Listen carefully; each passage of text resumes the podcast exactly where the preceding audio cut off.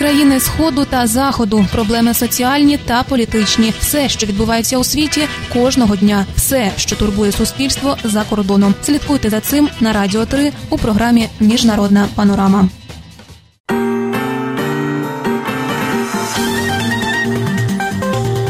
Новини Радіо Свобода. Вітаю вас. Коротко про головне. Бойовики на Донбасі здійснили 21 обстріл. Окупований Луганськ отримує електроенергію з суміжних територій. США запроваджують додаткові санкції проти Сирії. Далі докладніше. Штаб української воєнної операції на Донбасі заявляє, що підтримувані Росією бойовики 24 квітня здійснили 21 обстріл позицій збройних сил України. Це на 14 обстрілів менше ніж 23 квітня. Штаб не наводить даних про втрати українських військових і твердить також, що ситуація залишається контрольованою. А цитата військовослужбовці сил АТО вогонь відповідь не відкривали. Центром вогневого протистояння став Приморський напрямок. Опорні пункти поруч Широкиного. Ворог накривав вогнем 122-мм легкої переносної реактивної системи партизан та озброєння бойової машини піхоти, зазброєння бойової машини піхоти, зенітної установки ЗУ-23-2, гранатометів різних систем та великокаліберних кулеметів, гатив по захисниках Мар'їнки повідомив речник штабу АТО Ярослав Чепурний. Неспокійно було в кількох інших місцевостях на всіх оперативних напрямках, вказують у штабі. В угрупованні ДНР українських військових звинувачують в обстрілах на околицях Горлівки та Донецька. В угрупованні ЛНР про бойові дії ще не повідомляли. Пізно ввечері 24 квітня Луганськ та інші населені пункти на неконтрольованій українським урядом частині Луганщини залишилися без електропостачання.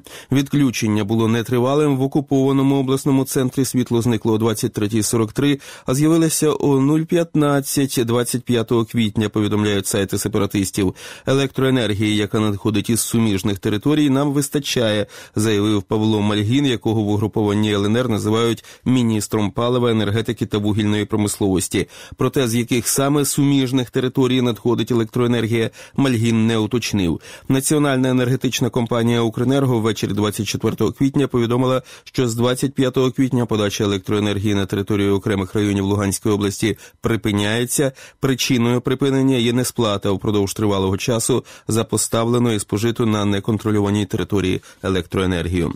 Генеральний секретар ОБСЄ Ламберто Дзаньєр відвідає Москву з 24 до 27 квітня для обговорення сприяння врегулюванню конфлікту в Україні. Повідомляє Міністерство закордонних справ Росії. Дзаньєр разом із яким до Москви прибув директор центру ОБСЄ досьє із запобігання конфліктам Словак Марсель Пешко зустрінеться з міністром закордонних справ Росії Сергієм Лавровим. Пешко планує відвідати пункти перетину на російсько-українському кордоні, де розгорнута місія спостерігачів ОБСЄ.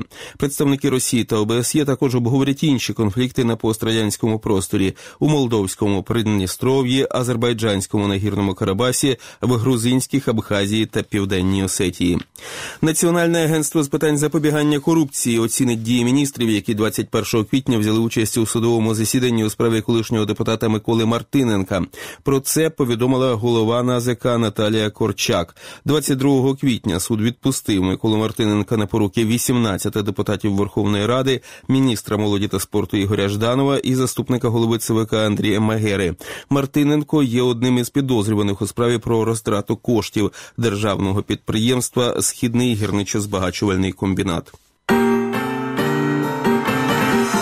Радіо Свобода про події у світі. Влада США 24 квітня анонсувала запровадження широких санкцій проти сирійського режиму у відповідь, як кажуть у Вашингтоні, на застосування зарину проти цивільних на початку квітня.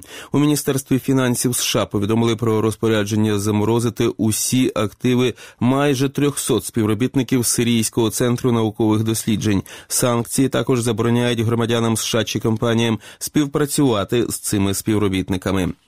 Крайня права кандидатка на посаду президента Франції Марін Лепен заявляє про намір залишити посаду лідера партії Національний фронт. Це відбулося наступного дня після її виходу до другого туру президентських виборів. 7 травня виборці у Франції обиратимуть президента між нею і центристом Еммануелем Макроном.